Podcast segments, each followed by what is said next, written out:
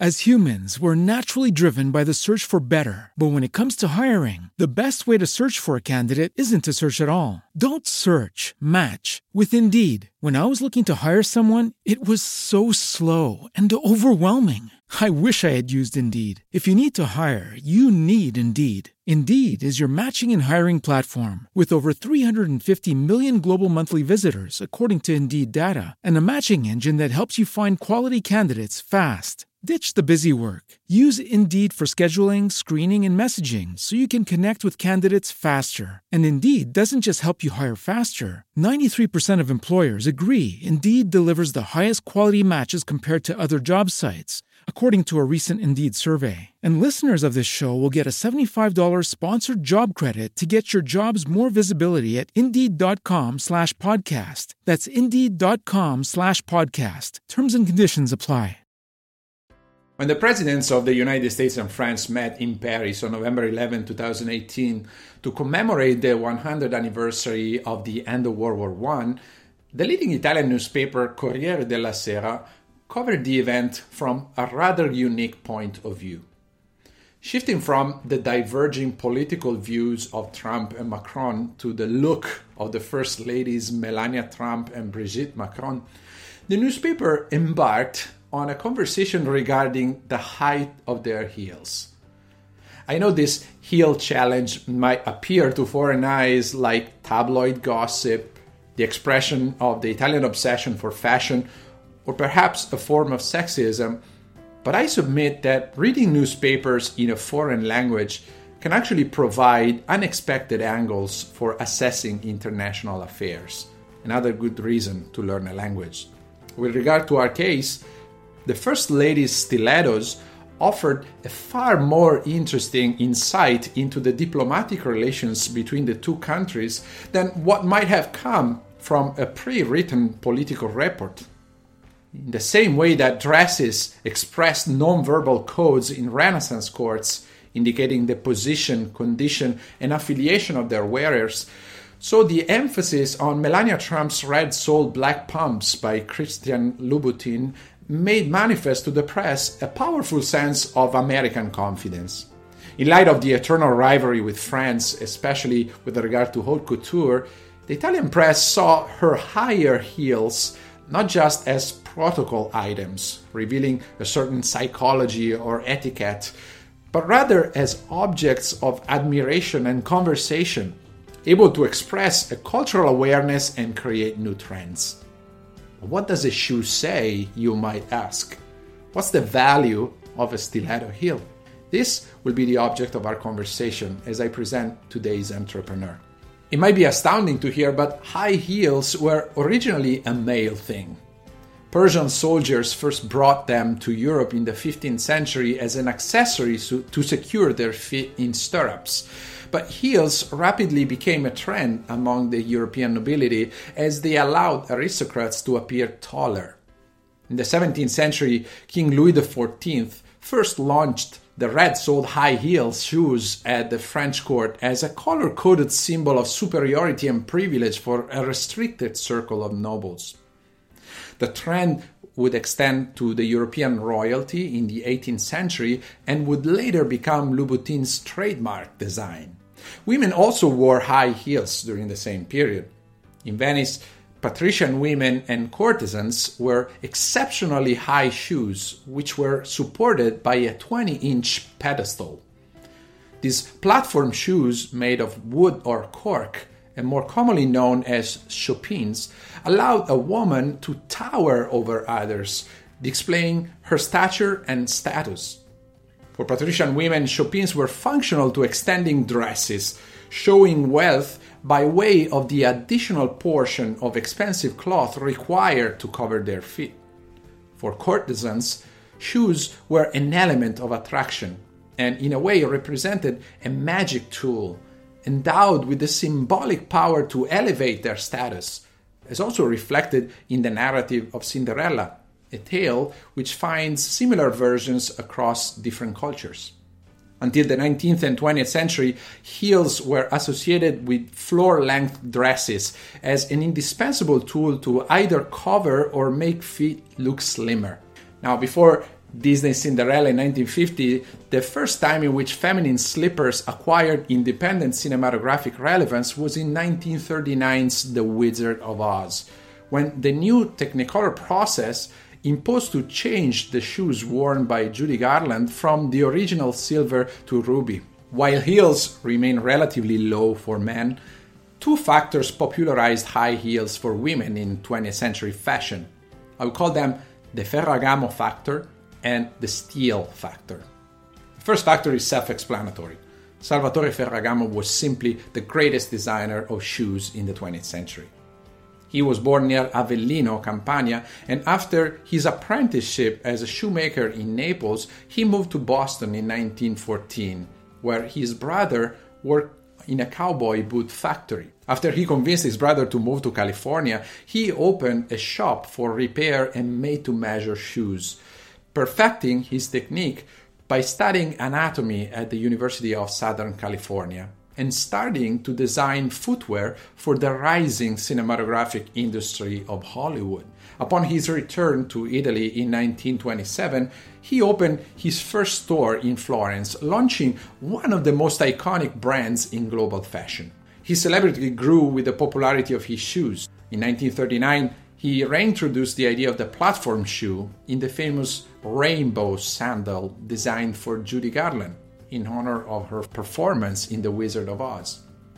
In the 1950s, he designed a stunning collection of shoes for Marilyn Monroe, modeling her 4 inch heel as a timeless standard of fashion and elegance.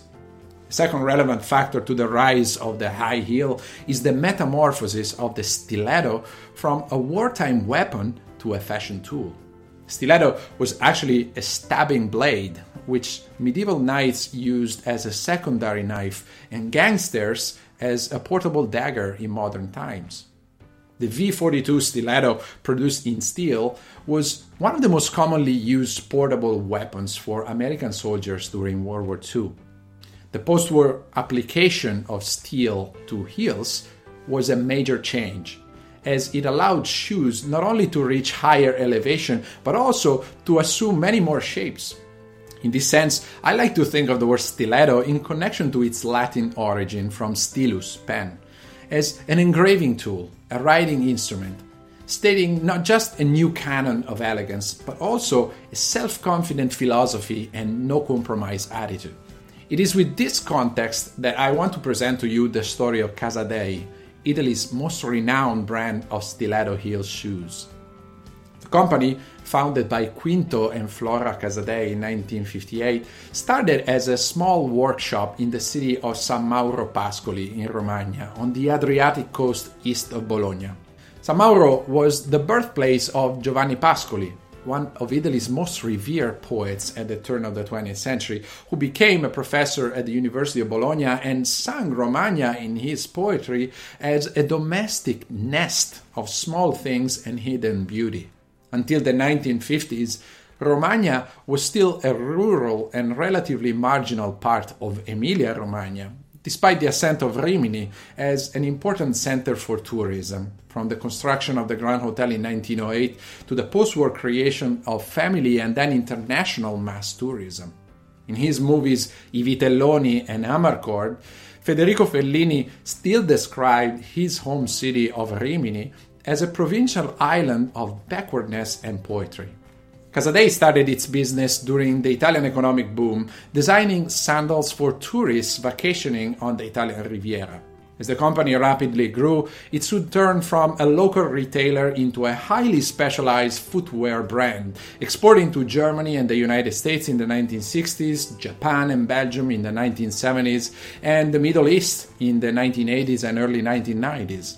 Building on this industrial capital, Quinto's San Cesare took over in 1994 as creative director and manager of the company, turning the brand into an acclaimed icon of Made in Italy. Cesare Casadei is a singular case of designer and manager, able to simultaneously hone the craft of shoemaking, direct the industrialization of processes, and create an international brand. As a creative director, Casadei turned shoes from accessories to wear into moving works of art to touch and see. Reinventing the company's patrimony of lines, colors, and styles and artisanal know how, he constructed the shoe as a work of architecture and configured the shoe making process as a dynamic sequence of specific artisanal functions and manual skills aimed at achieving the perfect model. As I illustrate in my lecture, Who is the Italian Innovator? The success of his shoes relies upon what I call the Paganini model, that is, the perfection of design and execution, the pursuit of innovation through the progressive perfecting of one line. As a manager, Cesare brought this all encompassing vision of the product and the company to maturity, promoting the quality of its luxury footwear in connection to photography through collaborations with high caliber artists Nick Knight, Mario Testino, Javier Vallhonrat, and Raymond Meier, and store design in the company's single brand boutiques, in its retail spaces at La Rinascente, Milan, and Rome, or in Shanghai, Moscow, and London. Meanwhile, the company also grew in popularity thanks to the testimonials of celebrities photographed wearing Casadei models, including, among many, Jennifer Lopez, Sandra Bullock, Demi Lovato, Jessica Biel, Heidi Klum, Naomi Watts, Cara Delevingne, Winona Ryder, and Sofia Vergara. Beyond the commercial success, what's behind a Casadei heel? What is the philosophy of the product? By defining the shoe as a special show that makes a woman special, Casadei indicates in it the locus of a unique performance, where the alchemy between the designer and the customer happens and takes place. In order to design a special model, the designer has to play with and interpret those few elements that define and distinguish the uniqueness of a shoe. To achieve originality or the perfect fit, not just to the foot but to the personality, is no small thing. In this sense, what separates one shoe from another is the craft and aesthetic of details. The sketch of an upper, the shape of a toe cap or a platform, the line and the proportions of a heel might define the perfection of a model, or the mixing of craftsmanship and research of traditional taste and flair for innovation might forge the singular attractiveness of a shoe. In this sense, it is the comprehensive understanding of the product, not just as an accessory, but as a word of meaning, that defines the excellence of a designer as a creator of must have objects of desire but also the longevity of the entrepreneur as a tireless trendsetter on the market. A masterpiece which captures the attention and lasts over time is then the result of the artistic interpretation of footwear, not simply as a commercial product, but rather as a locus of artistic meaning. Not solely as a blending of materials, colors, patterns, and textures, but rather as a piece endowed with a unique fit comfort, language, and temperament. In a word, personality. But how can such a shoe follow different seasons and personalities and at the same time achieve timeless glamour? What is the secret recipe of creativity, originality, and innovation in shoemaking as an art? In his The Painter of the Modern Life, the French poet Charles Baudelaire outlines a possible answer.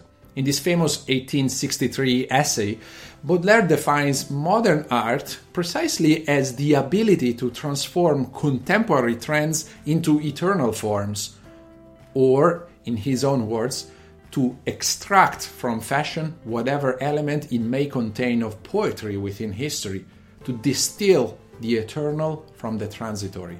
Luxury follows the same dynamic in its transfiguration of trends into what Baudelaire calls suggestions of eternity. In a similar way, with regard to Casadei, the evolution of the company's catalog from sandals to platform shoes and pumps, or the transformation of the heel from an architectural element into a decorative canvas, where Swarovski crystals, embroidery, plastic effects, garment fabrics, metal details, and various color palettes creatively interact must be similarly observed as the distillation of seasonality into timeless beauty. So, what's in a stiletto heel? A few concepts come to mind from what we've said so far elevation, magic, seduction, glamour, craft, creativity, perfection.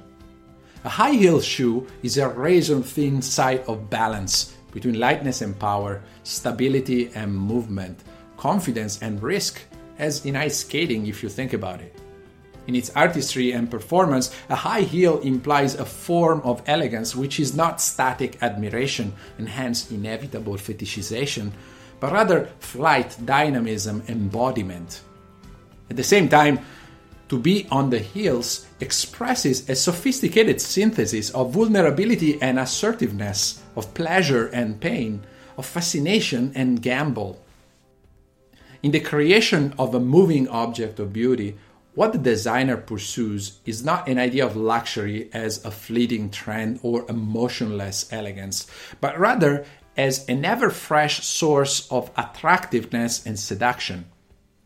A heel then certainly contains the expression of a lively feminine elegance, but also a hidden cultural code and a deeply human drive in the fearless trust to aim high, reach the peak, and face life confidently, as well as in the tension to prolong a moment of beauty forever.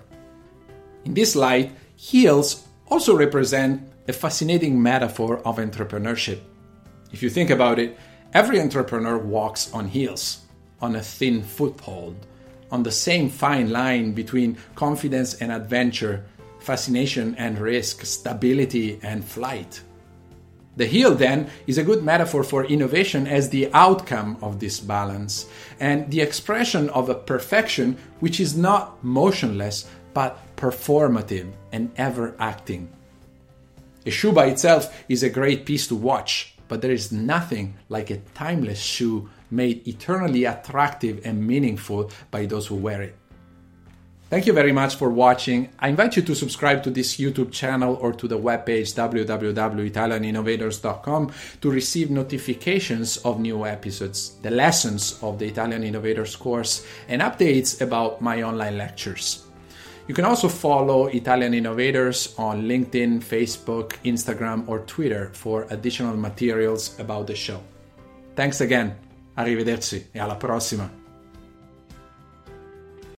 As humans, we're naturally driven by the search for better. But when it comes to hiring, the best way to search for a candidate isn't to search at all. Don't search, match with Indeed. When I was looking to hire someone, it was so slow and overwhelming. I wish I had used Indeed. If you need to hire, you need Indeed. Indeed is your matching and hiring platform with over 350 million global monthly visitors, according to Indeed data, and a matching engine that helps you find quality candidates fast. Ditch the busy work. Use Indeed for scheduling, screening, and messaging so you can connect with candidates faster. And Indeed doesn't just help you hire faster. 93% of employers agree Indeed delivers the highest quality matches compared to other job sites, according to a recent Indeed survey. And listeners of this show will get a $75 sponsored job credit to get your jobs more visibility at Indeed.com slash podcast. That's Indeed.com slash podcast. Terms and conditions apply.